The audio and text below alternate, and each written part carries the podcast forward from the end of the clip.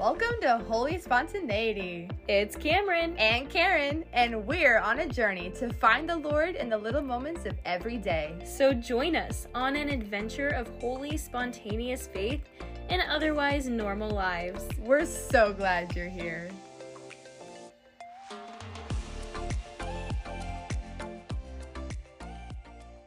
Start better. Howdy. Howdy. Howdy. Oh, gosh. Wait, you can't do that. People won't know what it is. Right? Hello, everybody. Welcome to another lovely episode. Oh my gosh. On Holy Spontaneity. We are really glad that you're here. It's Karen. And Cameron. And Cameron. With a special guest, Elyssa Nunez. Hi, how guys. Are you doing? I'm good. How are y'all? We are thriving, striving, and surviving. And tired. Yes. This is in the wrong order. Hold on. We are surviving, striving, and thriving. That's better. Yes. That's better. Yeah. Yes. We are here tonight to talk about graduating from college and then now what? So Cameron and Elyssa are in that stage of life where they are not at A&M. They are not in college. I am still in college. So I will be kind of asking y'all some questions that hopefully I think those listeners of ours who are still in college might want to know. So we're happy to have you, Elyssa. Thank you for giving us your time this evening. Well, thank you for having me. I'm so honored.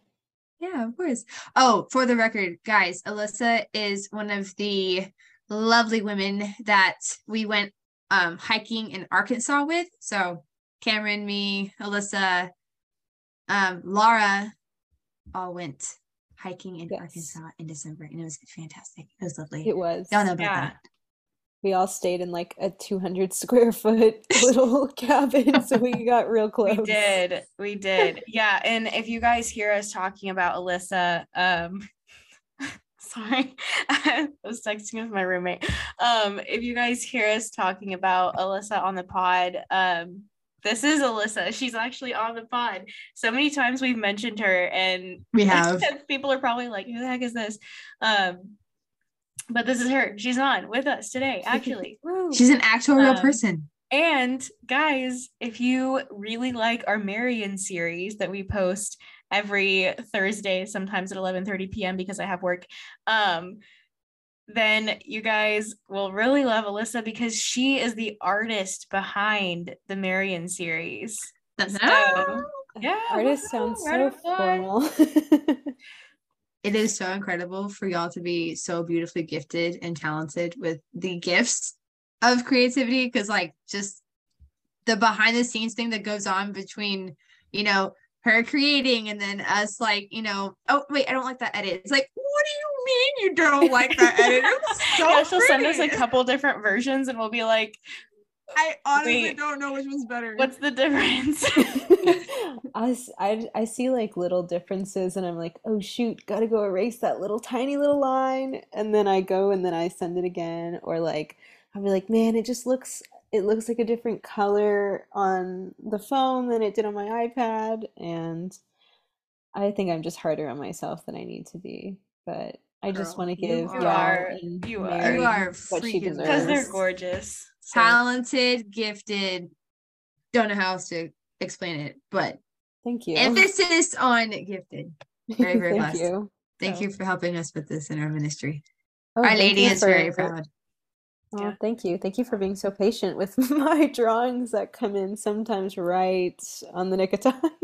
Well, this is the perfect time. Oh, I post them really late, so like sometimes guys, we get them like Elyssa gets them to me on Wednesday. We figure out the reflections. I have them scheduled to post on Thursday morning, and then sometimes Elyssa still gets them to me, and I have work, and then like everything, like nothing's on my work computer. Obviously, everything's on my own personal laptop.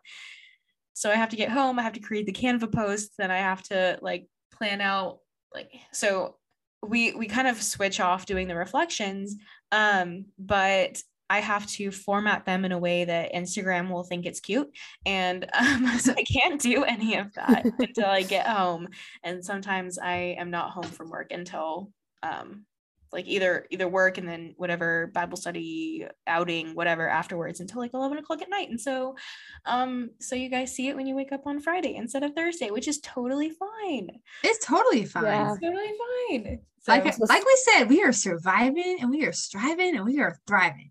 Yes. Yeah. And sorry guys, my roommate and I were texting. This totally ties into today's theme of like life after college, because, we were talking about submitting a maintenance request for our sink in our kitchen. Oh no. What's going on? It's leaking. We don't know, but yeah, it's just dripping. It's okay. Just a little bit, but that's what we're.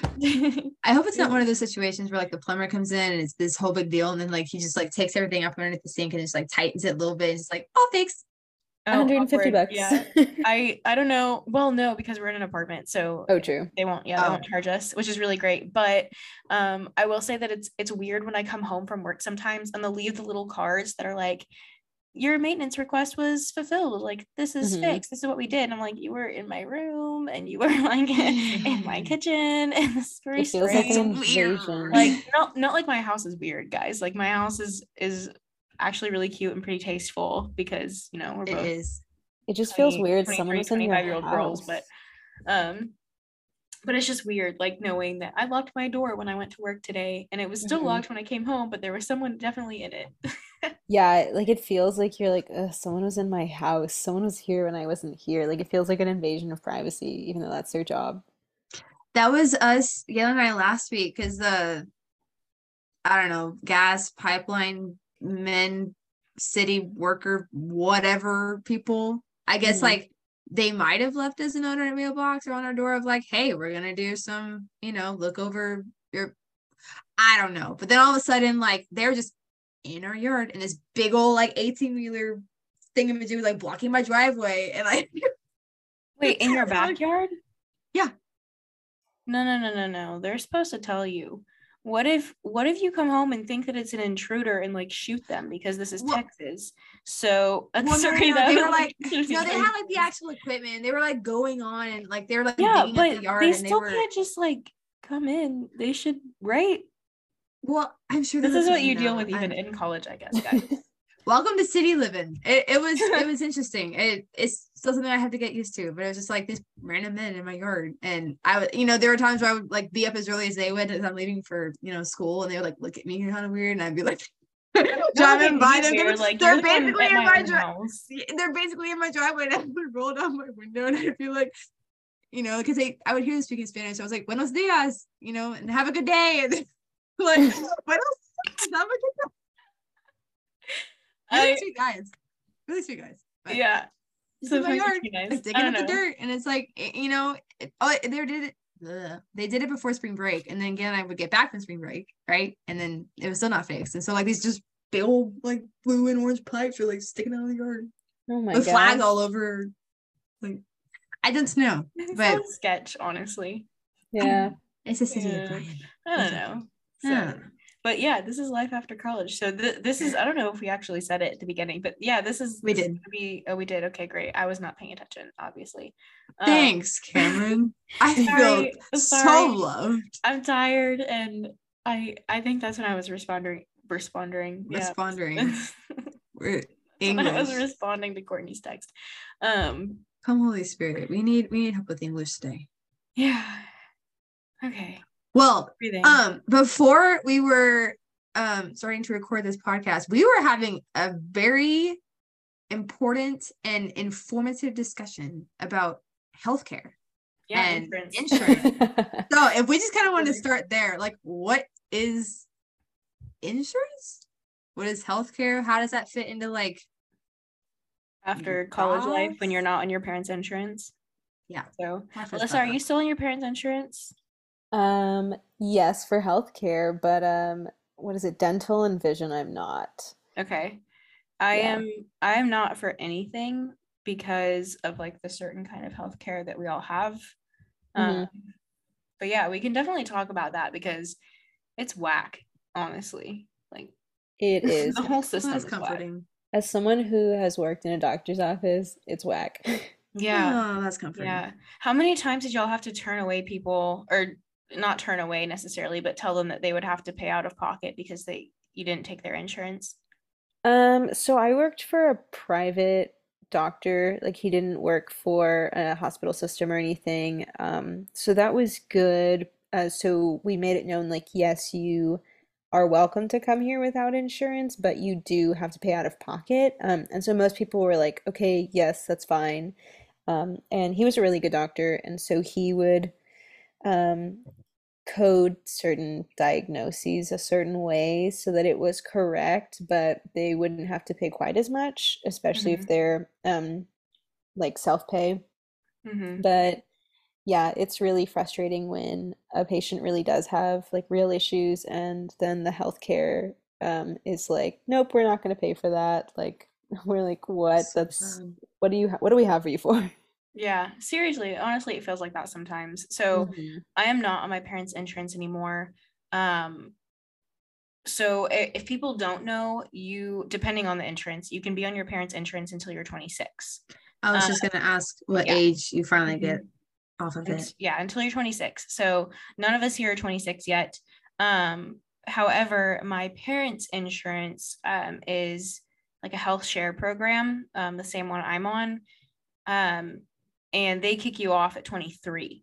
So because I am 23, I was kicked off when I turned 23 in September.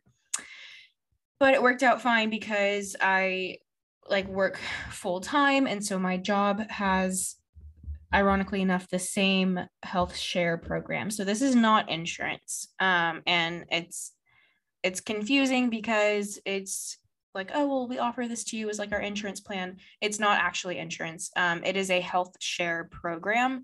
So basically what it is, I pay a share every month to be a part of this. And if something terrible happens and I have a huge bill that needs coverage, everyone's shares that they pay that month will basically go towards my, like, paying my bill. So that's where the, like, the health share part comes in. But everything else, everything like really little, I pay out of pocket for, and I can submit like an itemized receipt from the doctors to it and be like, hey, will you help me cover this? But the answer is going to be no. So I basically pay out of pocket for everything. So we were talking about this because I don't know if I mentioned it last week. I know you and Dr. King and I were talking about it before we started recording our actual podcast, but because I'm totally injury prone, apparently, when it comes to sports, I had to go to urgent care once in February when I sprained my ankle and I thought it was broken, to get an x-ray. And then once a couple of weeks ago when I slid into third base, still got out and ripped up my leg. So I had to pay $150 out of pocket. And they let me know, they're like, hey, we don't take your insurance. So there's, you know, I have to pay out of pocket, which is fine. But also that means it's $150 like copay. So that's like, I pay $150 when I walk in, and that has nothing to do with the actual treatment that they give me. The $150 that I pay is just to be seen. And then after that, you know, depending on what they do, I'll pay the rest of it.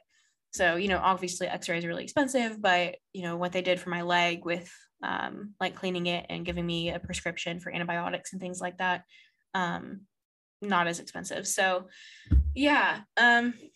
Anyway, healthcare is definitely, like, insurance is definitely something that you're going to have to learn when you graduate and get a job. If you can, have your parents walk you through it, because it's confusing. And, you know, a lot of people ask, like, well, why don't we have the universal healthcare, anything like that? You know, everybody else in the world has like this free universal healthcare. Well, you also don't have the decision about what, you know, who you see, what you are given, what kind of medications you can have. If you're on universal healthcare, the doctor can wait 8 months to see you, and by that time, it's like blown way out of proportion and you're on your deathbed. And then the government will decide if you are worth paying the amount of money to get that medication. So when people say like, hey, let's be on universal healthcare, no, because you really don't have any actual decision to make about your own health at that point. So it's a good idea, but practically it does not work. Exactly. Yeah. And so that's why it's actually really good in America that we have the opportunity to purchase insurance or be on like our works insurance plan, because we get to decide what kind of care we get. And basically we're able to like pay a little extra to make sure that we are getting a say in the kind of care that we're having. So, but yeah, really, really important to keep in mind as you're coming out of college and getting your job, what kind of insurance plan does your job give you? Does your employer give you? Because it's part of the whole benefits package. You know, benefits are just as important to look at as your salary.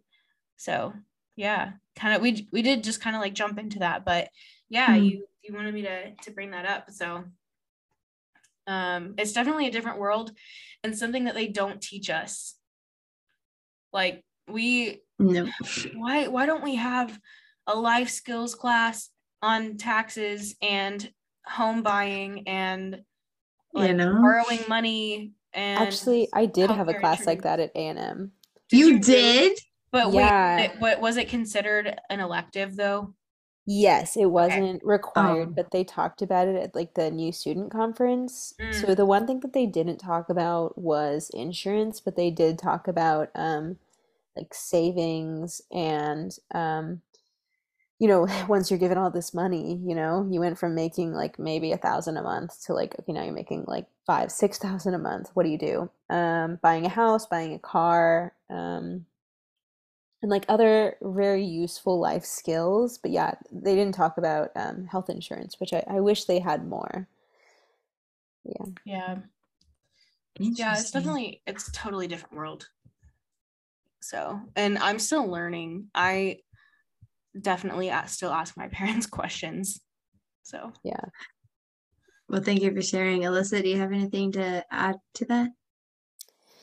To health insurance? I'm really lucky that I'm not having to deal with that yet. But yeah, I did have to like choose when I was working, after college, I did have to choose, you know, like my dental care plan and, my vision care, and then had to go about doing that on my own. 'Cause, you know, those only take you so far, the insurance, like Cam was saying. Then you have to pay, you know, the rest out of pocket. So yeah, definitely learned a lot about budgeting after college. And, you know, the importance of that, and also like seeing the way that it affects other people in my life, like friends who are dealing with that, who don't maybe know how to budget as well, and seeing how it affects them, and then kind of trying to learn from that. But yeah. Okay. Yeah. Well, oh, sorry. Were you going to say something? Oh, and retirement. Oh gosh. Retirement papers. That's a whole thing. It's giving me a headache. Yeah. Well, I guess kind of going off of your budgeting comment, do y'all have any certain websites or apps that y'all like to use for budgeting? Like your go-to budgeting program? Excel. I will say, keep it Excel is an option. But if y'all are looking for apps, so I've heard Mint is good. I haven't tried it. I've heard that too. Yeah, I have it. Do I look at it and use it? No. But do I have it? Yes. So another good one is Every Dollar. So it's by Dave Ramsey. And like he has a really good system, really good program for like figuring out your budgeting. So yeah, Every Dollar, it's a free app, but if you want it to like automate your transactions and like put them into the buckets that they need to go into instead of manually putting it in there, it's not free. I haven't paid for it, but honestly, it might be worth paying for, because it I can't remember the term for it, but it basically zeros everything out. So like every paycheck you get, it will put everything in a bucket that you've labeled. Like if you're like, okay, I'm going to put 35% of my paycheck into this like savings for this vacation, then it will automatically pull 35% of each paycheck that goes in there, and then subtract your transactions. So, I think that would definitely be worth it, I guess, if you paid for it. I haven't, but yeah, if you're looking for something basic to start with Excel. You can Google online just like a basic template. And Excel has within the program, it has lots of different templates. So you can start with that.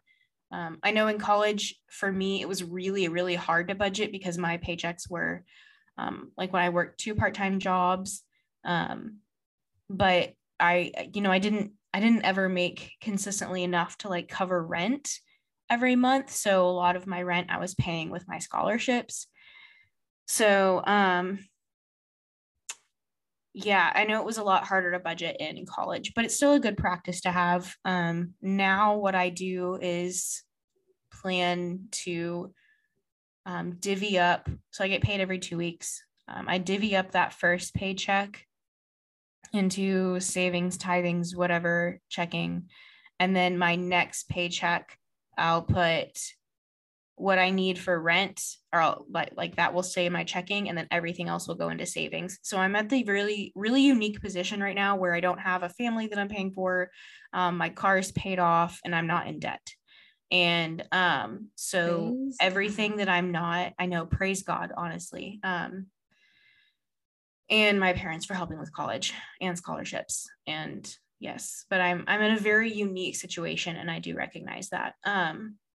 But yeah, so everything that I don't pay for bill wise goes into my savings right now.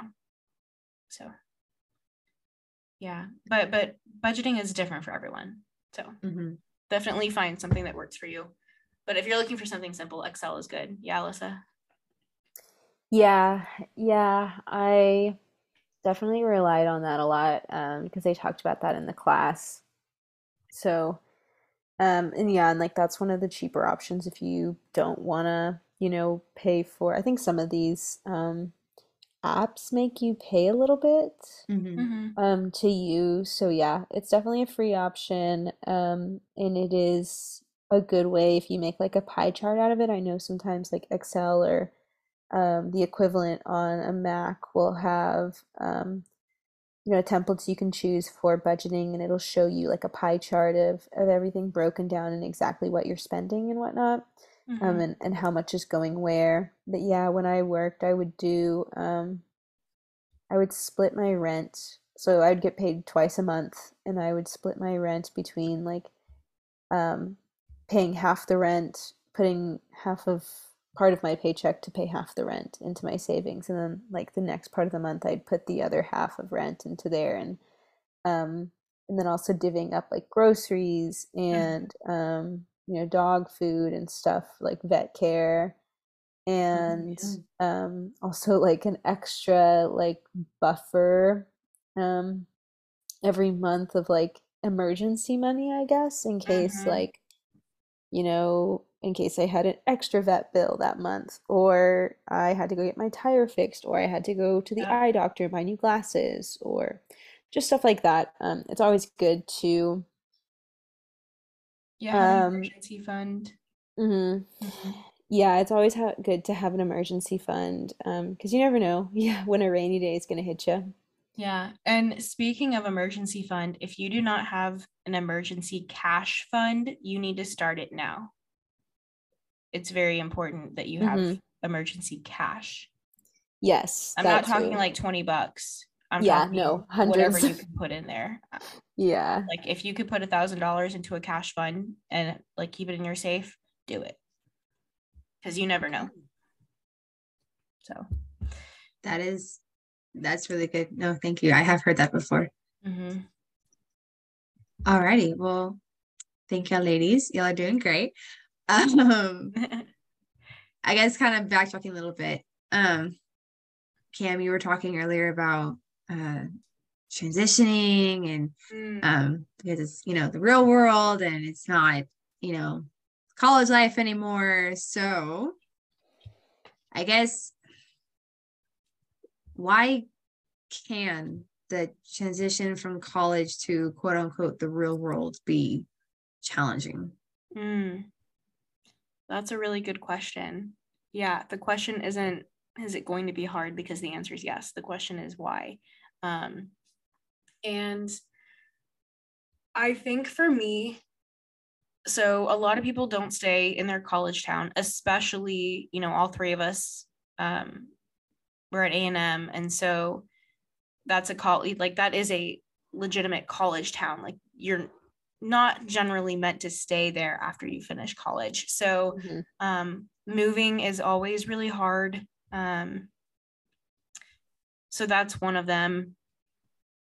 The second reason is that you are going from a very, well, I'll be honest, you're going from a very selfish part of your life to a very selfless part of your life. And I'll expand on that just a little bit. So in college, I'm not going to say that you think everything revolves around you, but you pick your schedules based on the times that work for you. You pick your professors if you have that option. You pick your professors based off what Rate My Professor says about, you know, how good they are. You pick what organizations you go to. You pick what suits you well, what ministries you're a part of. You pick your friends. You pick the nights you get to go out and the nights you don't want to go out. You pick when you get to study. And when you leave college, that completely changes. You are, you know, if you're working a normal, you know, a normal job, you're now working from 8 to 5 in an office with people that you see every single day. And if you're like me and you have to work on weekends sometimes, whether that be, you know, traveling for conferences or you're just working an event like locally where you are, you see them all the time. And like, these are the people that you work with and naturally people that you become friends with because you spend a lot of time with them. So it almost feels like, you know, your time is scheduled out for you. You have a few hours to yourself afterwards that you might feel tempted to fill all the time with doing things. And your, like the people you spend time with are picked for you for the most part.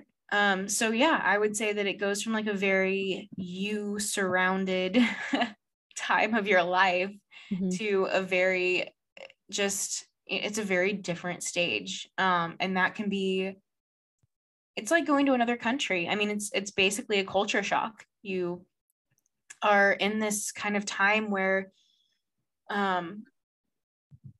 you can just have fun. And you get a spring break and you get a summer break and this is fun and it's good. And then you start working and you're like, this is summer and everybody's off and going and doing things. And I am still in the office because that's what life actually is.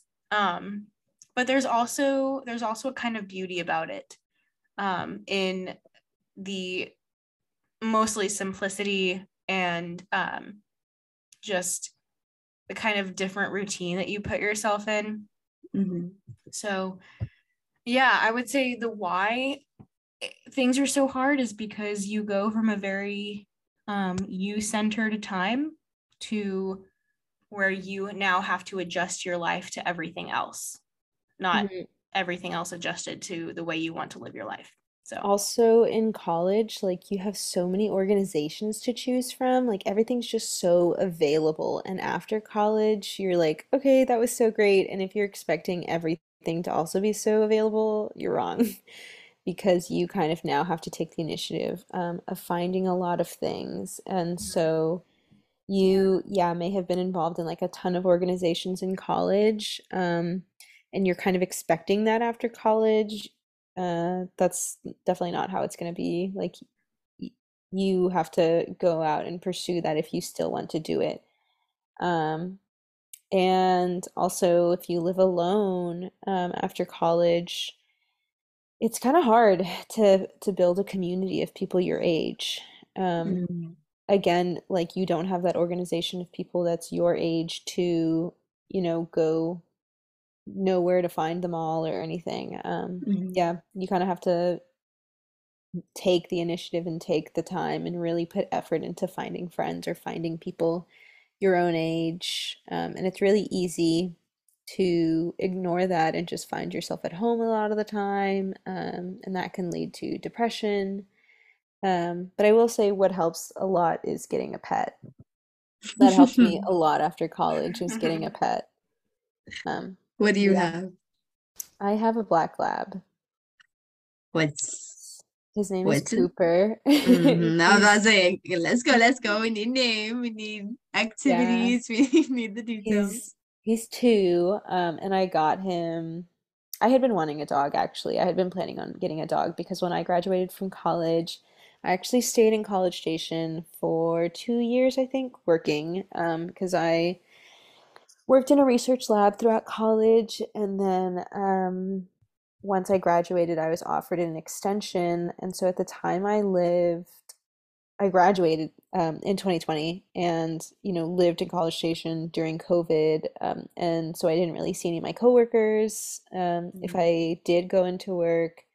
And so I noticed myself starting to get kind of depressed. And I mean, as I think most people were during that time. So I went ahead and started looking into getting a pet or like where I could adopt a dog. And I had originally wanted a small dog so I could take him everywhere.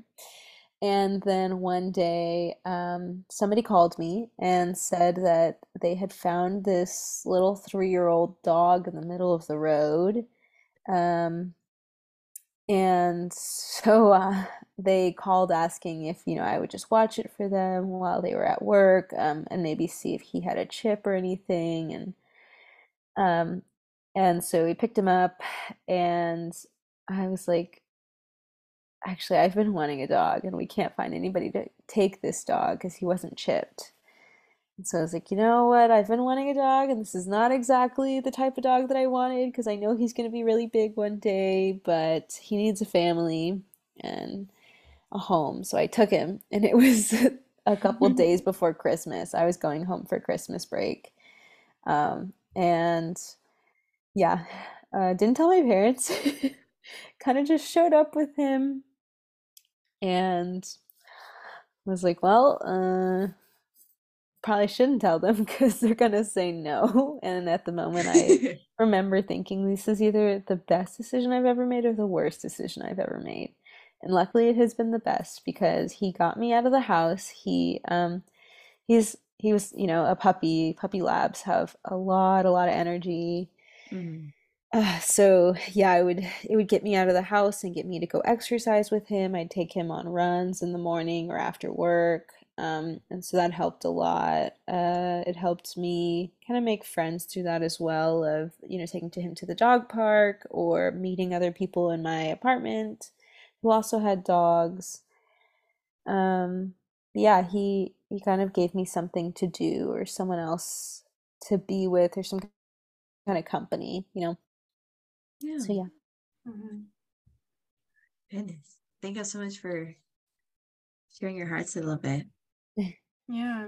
And you know, that's not to be like discouraging about, you know, how hard it is, because if you remember, you know, you think back and remember, it was difficult for you to start college too, because you went from high school to which was a little more structured, like a full-time job, to college, which is, you know, very fluid.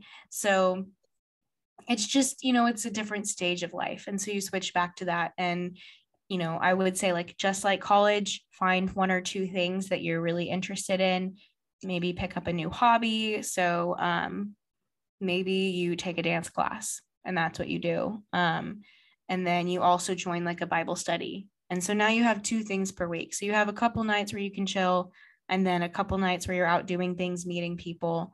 And then, you know, I would also say the weekends will feel hard when you don't have a lot of friends, like when you first start, you know, maybe you move somewhere and you don't know anybody. Go explore wherever you're at. You know, obviously be safe, know where you should be going and where you shouldn't be going. But yeah, take that time to kind of figure out where you are. You know, just pick something to do. So, and you'll fall into a groove. You really will. Maybe like it might take you a little while. Both these girls can attest that it took me a long time, and I was calling them pretty consistently after I got off of work. I would, you know, go to the parking garage, get in my car, and like immediately call one of them and just kind of talk. And you know, that's another thing, like don't lose contact with the friends that you made in college, because most of the time they're friends you've made for life. And so just because you've moved away does not mean that you cannot continue those friendships, because yeah, it's still absolutely possible. And I've seen both of them. Like we ended up going on a trip, you know, to Arkansas hike. So, we got a trip out of the group chat. We did. We got a trip out of the group chat, guys. Can we take a moment to appreciate that? Because I don't know that, maybe I got to Google the actual percentages. Check back with me later. So. They are probably friends that are worth scheduling for. And that's something that I was talking about with another friend earlier today, because he and I have been meaning, we've been trying to hang out like all semester, and it's just been like week after week of just crazy. And if like, you know, if I had someone have a rough week and he had an open week, or our schedules just never matched. And so earlier today after mass, we ended up going with another friend to get, you know, boba tea. And so we ended up just like, okay, hey, how did you, or actually, no, he just started talking about how he's got a crazy intense, you know, week this week of, oh, I have 2 exams and I have a lab report and I have blah, blah, and I have blah, blah. And then orchestra practice Wednesday and da. It's like, okay, so next week. And I didn't have to say anything after that. And he was like, oh yeah. And then we both looked at each other and it's like, wait, next week is Holy Triduum. Okay, let's just talk about like 2 weeks. So it's like, this is the, you know, rough part of, I guess, college life of just like, or I mean, adult life, where it's like, we're not freshmen, sophomores anymore. We're like, we could just naturally see each other every day. And the other friend that we were with, you know, he brought up a good point of like, you know, we're junior, seniors, grad students, of like, these are your harder, more intensive classes of like, you can't just not study. You can't just not do the homework. You can't just not go to class. And so these aren't, you know, breezy classes. So it's like, you know, this is the part of college where you have to schedule time with your friends, and it's really tough. And I don't know, there's been times where I'm like, I'm being a bad friend, or I feel like I shouldn't have to schedule time with, you know, the people I care about, but it's like, it's just life. And I'm sure it's the same with, not just, you know, me, who's currently got a year and a half left of grad school, but you know, y'all, as y'all are in the working world. So, y'all just, I mean, I had some thoughts I wanted to kind of like use to direct this conversation, but y'all just, man, Holy Spirit is helping me out, coming in clutch. Y'all just like naturally transitioning this conversation. So y'all have been talking about, you know, working life and, you know, doing things to get yourself out of the house and forcing yourself to get out of the house and all these things. So what are some tips or advice that y'all have, or experiences that y'all have experienced, of balancing the work life and social life? Because like you were saying, you know, college life, you're naturally surrounded, unless, you know, you're a hermit and you just refuse to get out of your dorm and whatnot, but you're just naturally, like I were talking about, surrounded by these people who are our age, all kind of communed in this one particular area for, you know, one particular purpose, which is, you know, to move on to the next step for these, you know, several years. So how do you balance, now that you're not in college, you know, going from the fluidity to the structuredness of the working world, and you don't have that you know, fluidity anymore. So how do y'all balance work life and social life? Well, yeah, so like I said, I did my first 2 years out of college in College Station. So luckily I got to keep the same church. That really helped a lot. And a lot of my friends were also staying there as well. That just happened to be what happened to all of us. We were all kind of in the same frame of life, the same place in life. So that was really, really helpful. Yeah, and I did join a Bible study. But I think it took me about a year to figure out what worked for me, of like, you know, like your parents aren't here. I have more money than I have had ever to do whatever I want with, to spend on whatever I want. Mm-hmm. And like, I could really do whatever I want to. And so, yeah, I think the first year, like, it was a lot of like trying to see my friends every night and maybe staying up too late sometimes, or trying to do something every weekend. And so when you're younger, maybe you can keep up with it for a while, but you know, now I'm 25 and I could not even imagine doing the things that I did then. I'm like, how did I have the energy for this? So yeah, I think it just, you just have to find what works for you and find, you know, a good wake up time and a good bedtime. Make sure you have a workout routine. Mm-hmm. And yeah, keep in touch with your friends and at least try to meet up with them once a week, but don't overdo yourself. 'Cause you still need time for yourself and, you still need time to recuperate, and do not forget to clean your house. Mm-hmm. Do not go out every single night of the week and weekend and not clean your house, because it piles up until your parents come visit you and you're running around like a chicken without your head cut off. Do you know that from experience? Mom, I don't want to do the chores. Yeah, like I said, your parents are not there, so you kind of want to go wild at first. Understandable. But yeah, it's a lot of balance. It is balance in spending your money, balance in spending your time, balance in eating healthy. You know, you have all this money and you're like, well, I don't really want to cook tonight. I don't really want to go to the grocery store. I don't have time to cook tonight. Let me just order something. Yeah. So it's a lot of balance, and it's a lot of finding what works, because yeah, it is easy to just feel like if you don't have balance and if you don't have control over your life, it is easy to feel like you are just being like tossed around. And it will be even harder to find your grounds as you get older. Mm-hmm. I would say one of the things that is definitely going to change is your prayer life and going to mass, because if you're like us three, we loved going to daily mass at St. Mary's, and we would make it a priority. And when you work full time, now it's very difficult to find, well, at least where I am, it's a little difficult to find a parish that has an evening, like consistently an evening mass time where I will have time to get there. So like they might have a 5:30 p.m. mass, but with traffic in Houston and downtown, it'll take me 45 minutes to get there. So things are going to have to change a little bit. You know, I am lucky because I work for a Catholic nonprofit, which means we sometimes have daily mass in the office. Again, very unique situation, but maybe you take your lunch break to go to mass. Like my coworkers and I will do that on occasion. It's been a while, I think, since we've gone, but you know, if we're not having mass in the office, we'll take our lunch break and go to a noon mass.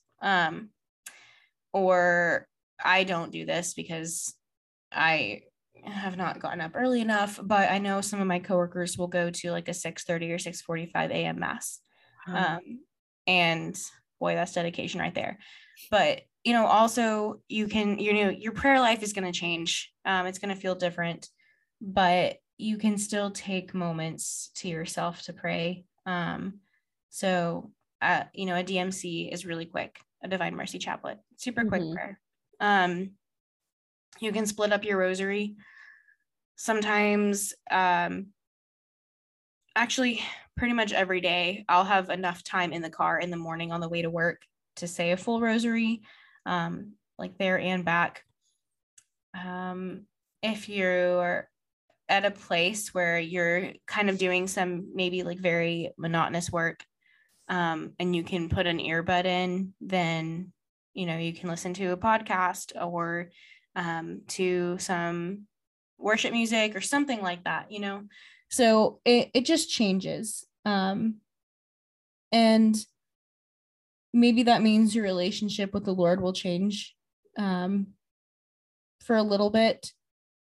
Sometimes it's harder. Sometimes you'll just feel really close to him. Sometimes you'll start feeling really close to like Mary or, you know, a certain part of the Trinity. Maybe you were super close with, you know, God the Son as Jesus, and you're transitioning and learning more about what it means for God to be a father. Maybe you're feeling more of the Holy Spirit in this stage of life. Maybe you have a devotion to a certain title of Mary. But yeah, things will change, but I definitely, you still need to make it a priority in your life, because ultimately we're not living this life to go to work every day. We're not living this life to go to college and get a degree. We are living this life so that we can join the Lord in heaven. And so we still need to make that a priority, even though our job is what pays us, you know? So, yeah.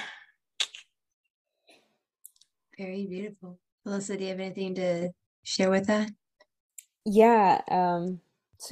In this certain stage of life that I'm in, I try to go to daily mass twice a week. When I lived in College Station, I'd pretty much go every day. And what a blessing that was that I could go every day, because it was at a really good time at 5:30, and like I was on my way home from work, and it was so convenient to just stop there on my way home.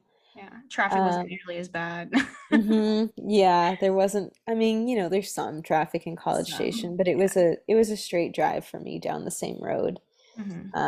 And I knew I would always see friends there after mass, and that was something. Even if, I mean, you know, I think everybody kind of goes through this of like, sometimes it'll be a chore to get yourself to go. Some days you fully want to go with your whole heart, and other days it is a chore. And so my friends would be a good incentive to go. And so I began to feel, you know, kind of like a community there, and like, this is my church, and these are my people, and this is what I do. And so when I moved away from College Station, I wanted a piece of that still. So I kept going to daily mass.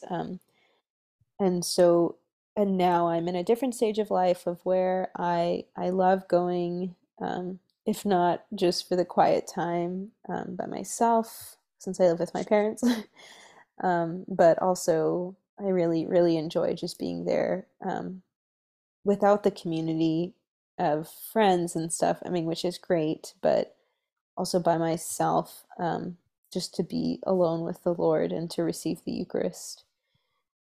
So yeah, that is a blessing. If I didn't have daily mass, I think I'd go crazy, literally. Yeah. Honestly, praise God for the opportunity. Honestly, to just be with Him. Yes, it is a commitment. I was saying, yeah, it's more of a commitment now because, you know, like I do have to go out of my way to go to it. I do have to wake up earlier to make the 8:15 mass, but yeah, it has helped me a lot in my transitions in life. For sure. Yeah. Thank you, ladies, for touching on that. Which I know you're talking about daily mass, but I heard you guys say you touched a little bit on adoration. But for those of y'all who may not know, like I did a couple years ago, actually I found this out during COVID, but there is online adoration. So if you go to YouTube and you just type in adoration or Eucharistic adoration, whichever one, there are a couple churches around the world who 24/7, there is Jesus in the Eucharist. And it's not my go-to now that, you know, we're post-COVID. So obviously we now have the opportunity to go in person to go see Jesus. But for the days where I am crazy busy or the weather or just circumstances, and I just cannot make it to, bless you, Cameron. I turned my mic off on purpose. I know it was happening.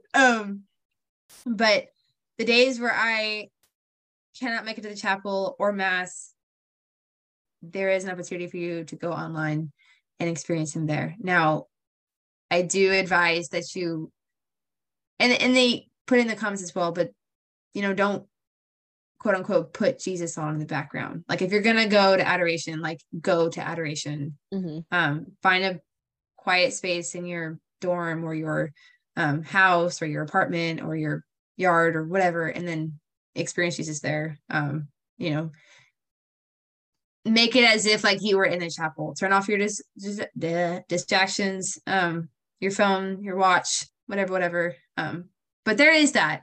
I didn't know that was a thing until COVID. So in case anyone else needed to know that there's online adoration. No, guys, thank you so much for talking about how your faith life has changed. That was going to be another one of my questions, was kind of speaks some truth into maybe some of us who are worried that, you know, we have these solid foundational, like, yes, I'm going to daily mass, like 4 days out of the week. I'm praying a rosary every day. I have a holy hour once a week. I'm praying the Divine Mercy Chaplet every Tuesday evening. I'm all these things. And then we get in the working world and it's like, oh wait, my 9-to-5 job, my 8-to-5 job, my 7-to-6, my whatever it is. And my whole day is taken by this job that I have to do. And it is now my vocation to do that. And now I don't have the time or the energy to pray. So how do I do that? So thank y'all for sharing that. Also earlier, I think it was you, Elyssa, actually it was both of y'all, that y'all said it took y'all, what was it, a year to finally get in the groove of things and whatnot. That's something that I heard.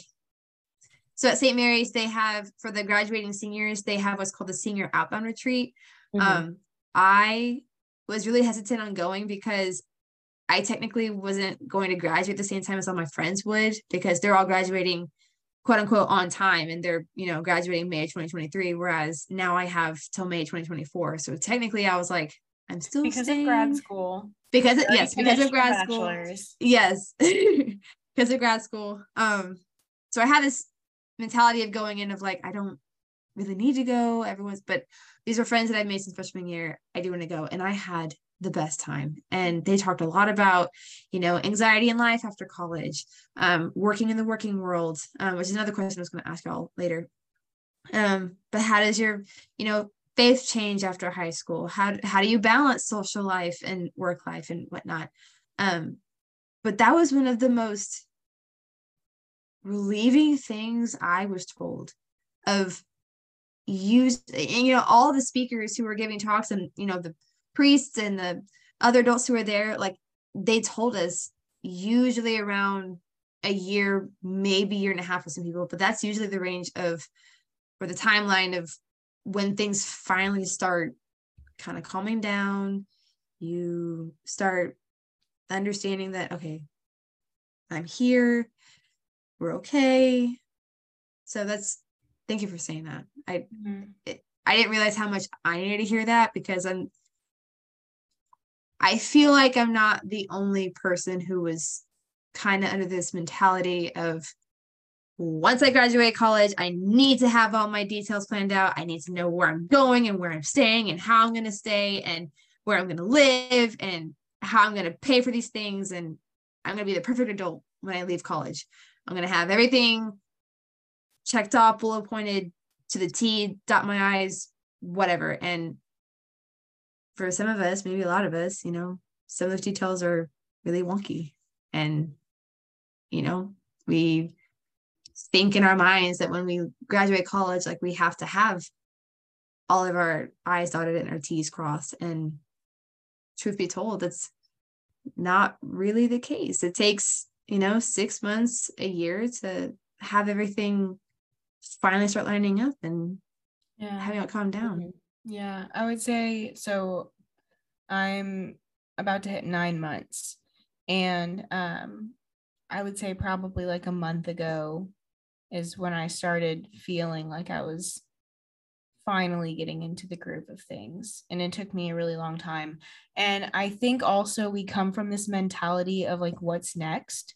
Because, naturally you go from elementary school to middle school to high school to college. And then in college, you're like, okay, and now I'm going to work full time. When you start that full time job, there's no set end. And I think that we kind of go into everything with that mentality of like, there's a set end. Even with college, okay, college is 4 years. If you have grad school, add another year, maybe 2 years. And then you start your full-time job and you're kind of like, there's no set end. If you really don't fit with your job and you need to find something else, then you leave. And maybe you leave at like 5 months, maybe you leave at like 10 years, or obviously anywhere in between, but, there's no set end. And I think that can kind of sometimes scare us, wondering what your life is going to look like. Because you kind of have this, you kind of have the knowledge of what life will look like as you go through like these different stages. Mm-hmm. You have this expectation of what high school is going to look like based on the experiences that your friends or your older siblings or whatever have had. Same thing with college. And and then you start your full-time job and you're like, I could be at this job for 2 years. I could be at this job for the rest of my life, like until I retire. I don't know.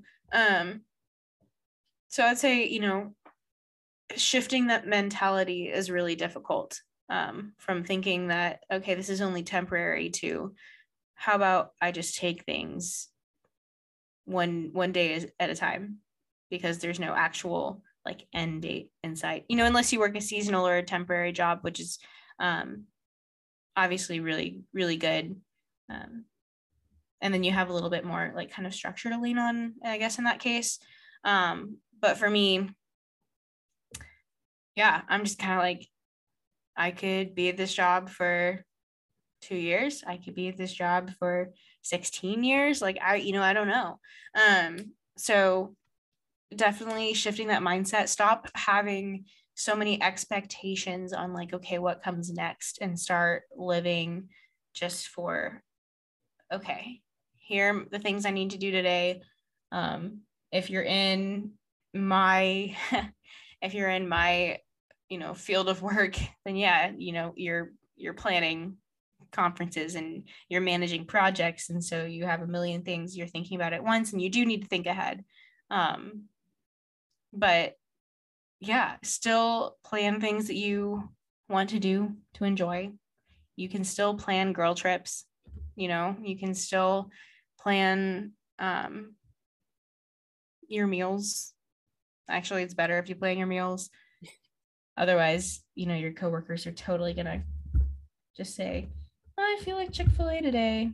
And you're kind of like, yeah, I brought my lunch, but actually Chick-fil-A sounds good. You'll get caught up into that. Trust me. I know. But yeah, I don't know, Alyssa, what do you think? It is. Like I said, it is really important to have a routine that you stick to, and just to, if not money-wise, but also for your mental health and for your well-being, and sticking with your, sleep schedule and whatnot. But yeah. Okay. So I guess one of my kind of final questions is, what are 3 things that you would want your past Elyssa, past Cameron, who just graduated college and who is just about to enter into the adult world, wished they would know. You can frame it like three lessons. You can frame it just like three statements. But three things that you wish your past self would have known going into this transition. I know, got in on a doozy. I didn't know I was going to ask this. So I think the first thing I would tell myself is not to compare yourself with other people.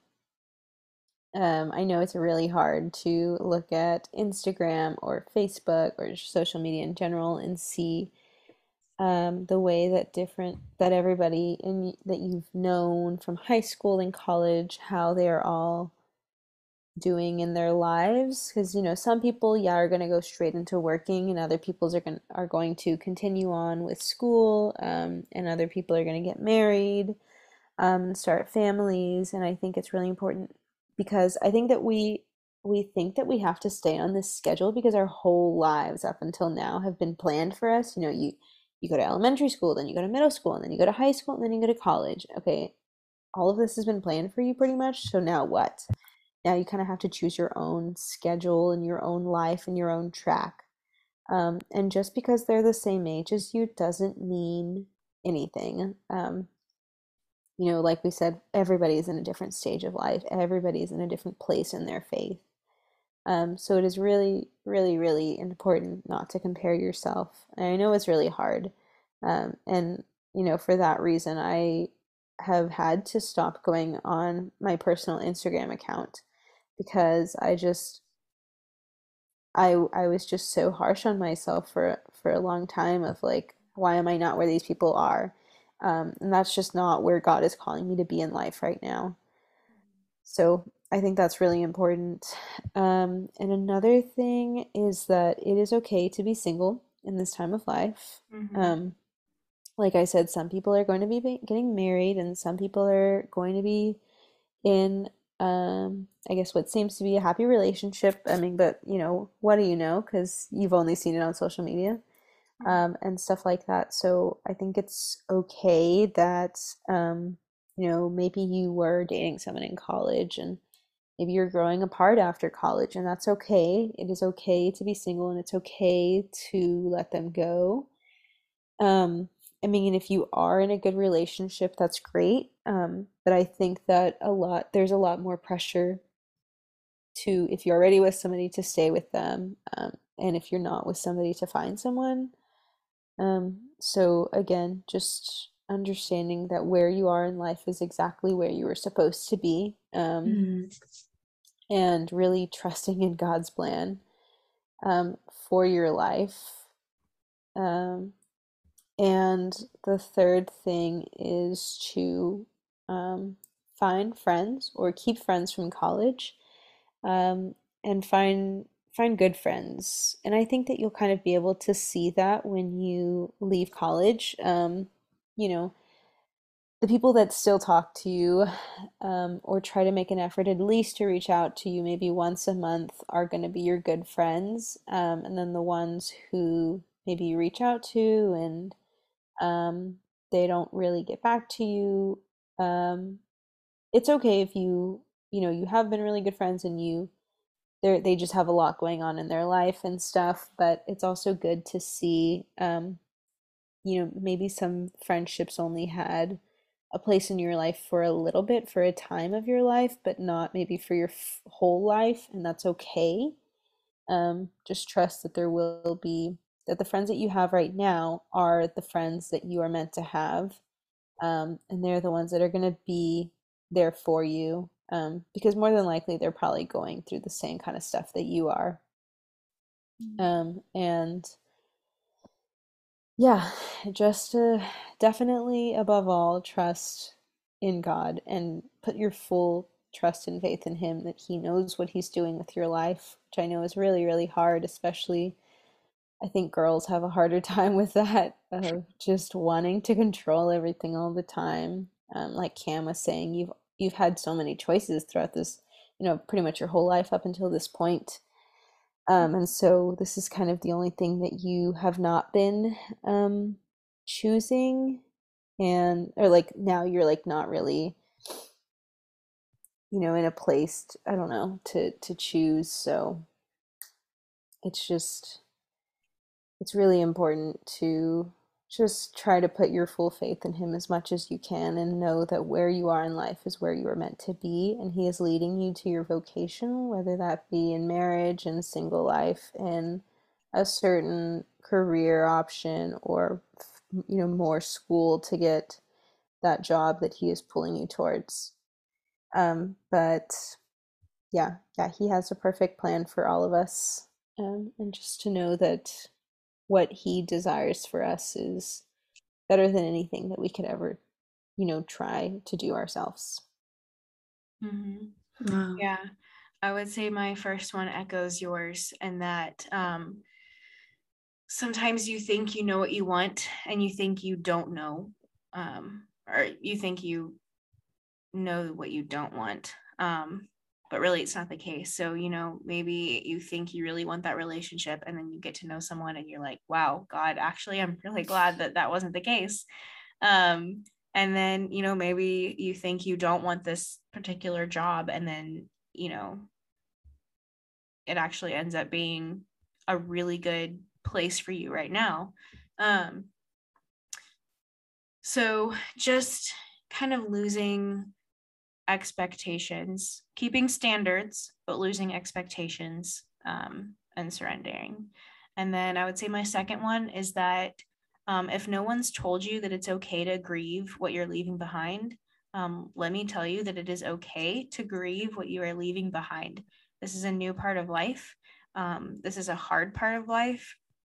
You might be transitioning to full-time job life after college and feeling very alone.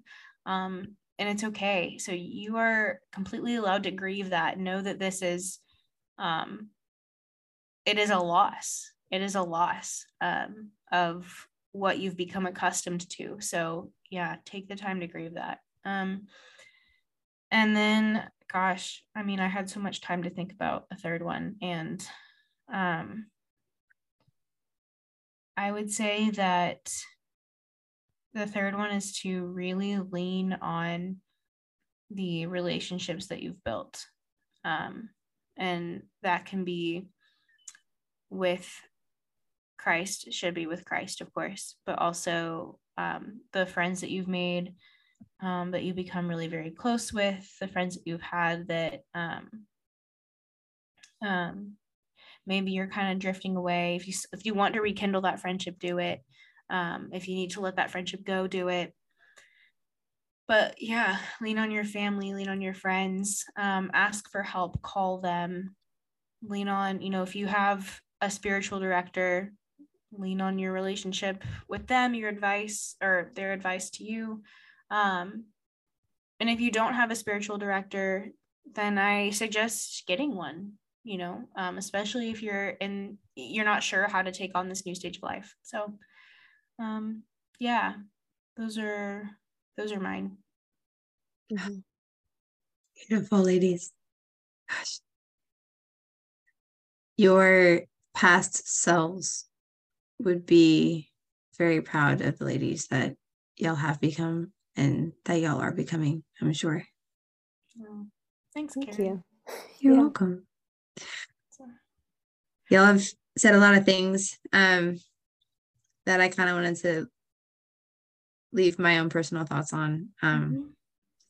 So my dad, during spring break, I wish he told me this earlier in college, if not earlier in high school.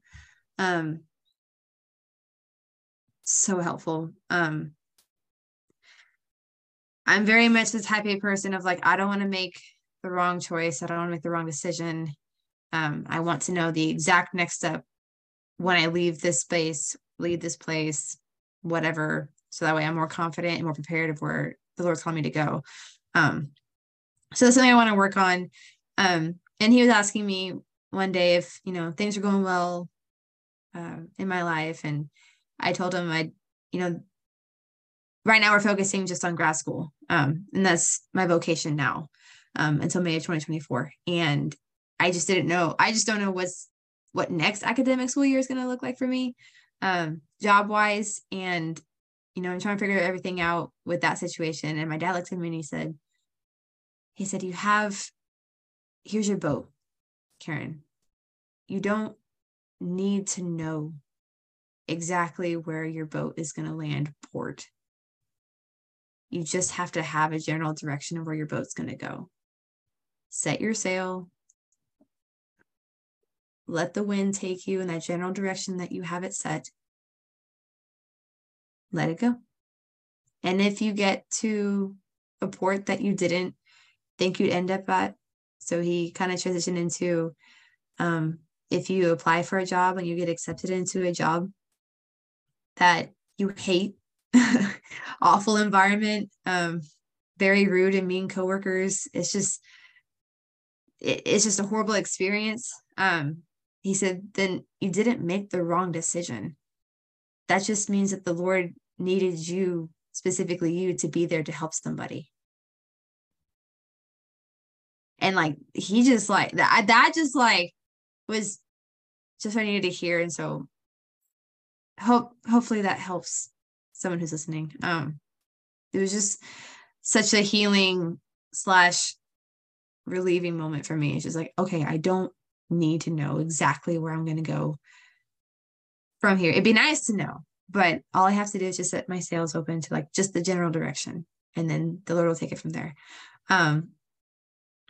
And that's the thing else I heard on my senior outbound retreat. Father Will, he was the pastor, priest that was kind of leading mass and everything there. And during his homily, I think on Friday or Saturday, one of the days that there was mass, he started talking about, figuring out our vocations and how, kind of how we would like to know where exactly we're going to go and where the Lord's leading us. And, Elyssa, you were talking about trusting and surrendering and relying on that trusting and surrendering and just laying everything at the feet of Jesus and letting him have his way with us and all these things.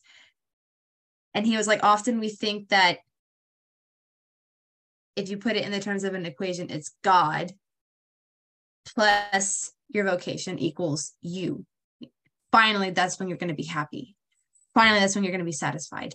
Finally, that is when you're going to, have fulfillment. And he was like, no, it's you plus God equals your vocation. So when you,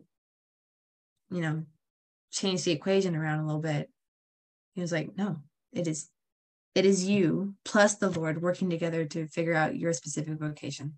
So there was that. And then finally, I just want to end on this quote that I thought of, because both of y'all were talking about, whatever, happens in life happened for a reason. And it's by Father Joseph, it might be Kentonich, but he said, go along with life's dynamics. Don't oppose them and don't give into resignation. See new chances. God has a plan for me and for my life. It is a plan of love, and God will fulfill it beyond doubt if I open myself to him, to his love, to his plan, and trust myself to God's guidance. He can write straight on crooked lines. Do not give up. God still has possibilities where human beings no longer see them. Faith in God's providence is the simple faith that our dear God has designed a plan from all eternity. It is a plan of wisdom, a plan of love, a plan of omnipotence. Whatever happens in life is not accidental. So, some words of encouragement. Yeah. As we wrap up this interview session. Yeah. I actually have a Bible verse to complement that. Please do share. It is Isaiah 66:22. And it says, when the time is right, I will make it happen. So simple and yet so hard. Yeah. Yes. Yeah. Of course, we're over here asking like, okay, but what's that time look like? So yeah. The Lord's like, yeah, my time. It's my time. My time. Okay, but God. Like y'all ever heard the saying of you make plans and God laughs, or God sees your plans and God laughs. Yeah, well, we talk about a lot of my like not funny God moments. So yep. All right, ladies, thank you all so much. Final thing, holy spontaneity moment of the week. Mm-hmm. All right, I already have mine, but if y'all want to go first. Oh, Elyssa. Okay, yes. Yeah, Elyssa, do you first? And then Karen, you can go. Okay, Elyssa, what is your holy spontaneity moment? I'm really gonna have to think about this. You can't say you weren't prepared. You listened to this podcast. You know we asked this question. You're right. I don't know. It makes me nervous every time. Every time y'all record an episode and I hear it, I'm like, dang, what would I say? Uh-oh. Okay, do you Karen, want you go one first. Of those? Okay. Yeah. Well, guys, yesterday I checked off one of my New Year's resolutions and I ran my very first half marathon. Yay. Woo. Yay. Thank you. So if you don't know what half marathon is, it is 13.1 miles. I did it in Brenham, Texas. And oh my gosh, I know I said it on the Holy Spontaneity Instagram stories, but know that I was praying for y'all and your attentions. Gosh, I loved it so much. It was not only the farthest I've ever ran straight, but I completely forgot how absolutely gorgeous Brenham is. How about them hills, Karen?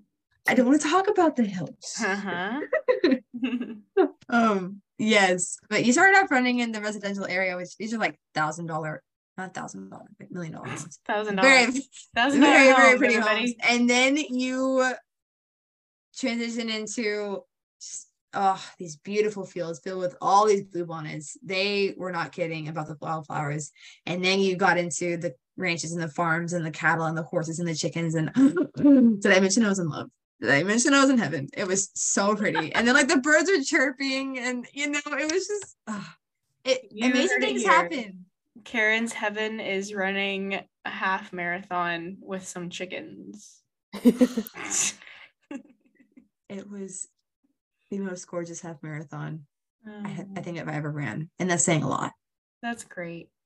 It was so fun. Amazing things happen when you invite the Lord in. The long story short, I ended up matching my pace with I call them a power couple because they were like husband and wife, and they were absolutely insane. I did not know this couple, but long story short, the husband was just so incredibly encouraging to his wife that like would often stop before he would, and he would run a bit farther, and then he would realize that she's not with him, and so he would like run back to her, and he's like, all right, babe, you got this. Okay, we're gonna run from here to that sign. We got this. Are you ready? Let's go. And it was just that for the entirety, like rest of the half of the race, or as long as I ran with them. And then just, oh my gosh. And he was just so patient with her. And it's just like, how often is the Lord with us? Like the Lord is like, okay, let's go. And we're just like, stop, I can't do it. Which is, some things that she was saying. It's like, I can't do it. And he's like, yes, you can. We're in this. Let's go. We've got this. We've trained for this. I'm with you. Let's go. And it was just the most incredible thing. Other than that, I felt really pathetic because there was another power couple and the dad was pushing the stroller up these hills. And it was just very humbling, but the hills were a killer. Mass this morning on my thighs was just, anyway. But it was a lot of fun for her to think. I did not participate in the all you can eat buffet ice cream afterwards. For those of y'all who are wondering, I was not in the, oh yeah, that was the thing. It was the Bluebell, you know, fun run. Oh. And they're like ice cream afterwards. And like each sign, like the mile marker was like, you know, these cutesy little, I know it's a rocky road, but keep going. It was like, run like so me, the cute gingerbread man, or like, oh my gosh, find your 2-step down this lane or something like that. And it was just you're just making me sick. But I appreciate the enthusiasm. But highly recommend. Probably will do it again. It was very good. How would y'all feel about running the Lanes Run in College Station this year? The one where you eat a lot of chicken and then run? I've always wanted to do it. Yes. I will be there to eat the chicken with you at the beginning and then cheer you on as you run and puke your guts out afterwards. That's the most fun part. Which did happen to me. I got to like the biggest hill and then like I got up and it was like, I did not know if you puke up water. I know it's like TMI, but like Karen. Oh yeah. It was, I didn't know that was a thing. So anyway, the problem with doing the Lanes Run is that their sauce is so peppery it would burn coming back up. Oh no. Oh, I didn't think about that one. If it was Canes, it would be fine, right? Less pepper. Oh. Yeah, maybe I'll sneak my own sauce in. Oh my gosh, this is gross. I'm sorry guys, you weren't asking for this. You were not. Okay, Elyssa, what's yours, since we're hitting like, I don't know, hour and a half mark now? Oh gosh, yes. So yeah, I think my holy spontaneity moment of this week was the fact that I got my younger cousin, who's 10 years younger than me, and we're pretty much the only ones in our family. Like we are actually the only children in our family. So even though we are 10 years apart, we're pretty close. But I think a lot of the kids her age, right now, who are about like 15, you know, in high school, faith is not really a topic for them. Like it's just not something that you're not used to or that is normal right now, which is really sad. But so, you know, she's kind of there of like, maybe, you know, questioning. I mean, she's a teenager, so she's really questioning a lot right now of like, is God real? And stuff like that. So I got her to go on a teens ACTS retreat with me because I was going to be on team. And so I got her to go as a retreatant and she actually really liked it. And so now she has found other friends who are her same age, who she sees go to church, and they go through the same things that she does. And I actually got her to go to mass with me, like voluntarily today. That's probably the first time I've ever heard her say she wants to go to mass. Praise God. Oh my gosh, that's awesome. Yeah. Fantastic. Yeah. We'll be praying for her. Thank you. Yes. You're welcome. I appreciate it. All right, Cam, what's your moment? All right. Well, it was going to be softball yesterday. You know, I told you guys I was playing kickball. That ended. I started softball. No new injuries. Woohoo. But I think actually it was, a friend, from high school, we rode horses together. We were in the same lessons. And she has 2 kids, a 3-year-old and a 1-year-old, and her 1-year-old, her daughter, had her first birthday party today. And I was able to go and spend that time with them. And that was really, really sweet getting to catch up. I got all the baby snuggles. So she was telling me that she's super, you know, her daughter's super clingy and she just really wanted to go eat. And she couldn't because she was holding her daughter. And I was like, I'll take her. And she was like, really? She's so clingy. I don't know if she'll even go to you. And she went to me, no problem, which was so sweet. And then she fell asleep on me. So I just held her for like an hour and let her sleep. And it was so nice. So I don't know, just kind of like really was very good for my heart because, you know, like I do desire being a mom. So I don't know. It was really nice to hold a baby. So well, praise God for that too. Yeah. Thanks for sharing. Yeah. All right, ladies. Thank you all so much for sharing your heart with us tonight. Thank you for allowing the Holy Spirit to work through you guys. I am very confident that y'all are meant to do great things. Y'all are where you're supposed to be. And the great thing is that, you know, the Lord's not done with y'all yet. So thank you for being a light that this world needs. Yeah. Well, we appreciate it. Elyssa, thanks for being on. Where can people find you? Like, if they want to order cookies, can they do that? Yes. Thank you so much for having me. Yeah, I guess shameless plug. I make custom decorated sugar cookies. She's so talented. I'm located in Floresville, Texas. Whoop, if you know where that is. I will not be taking orders until May, but yes, my Instagram is The Cookie Lab. You'll see a little my picture on there is it's light blue with a little lab on it. They're human cookies. Yes, Cooper was my inspiration for that, since he's my whole world. You can order them on there. Send me a DM. Make sure to look out for the pictures I draw every week. Yes, the Marian pictures on the Holy Spontaneity podcast, Instagram. Yeah. Super great. All right, guys, we're gonna head out, but make sure you send in any questions that you have for the Catholic Man Show. Yes, get those questions in because we record with them very, very soon. So get those questions in: dating, marriage, single life, what it means to be a Catholic, interfaith marriages. Like, ask us all the questions. So we're super pumped to have them on, super, super privileged and blessed to have them on. So please take advantage of the opportunity that you have to really pick their brains. And with that, we'll see you guys next week. Amen. Good night. Good night. It's 11 o'clock. We're going to bed. All right. Bye, guys. Bye. Bye. Thanks for listening to Holy Spontaneity. Go ahead and give us a rate and review, and download your favorite episode for easy listening on the go. Hey, might as well follow us on Instagram too, @Holy Spontaneity. See y'all next time.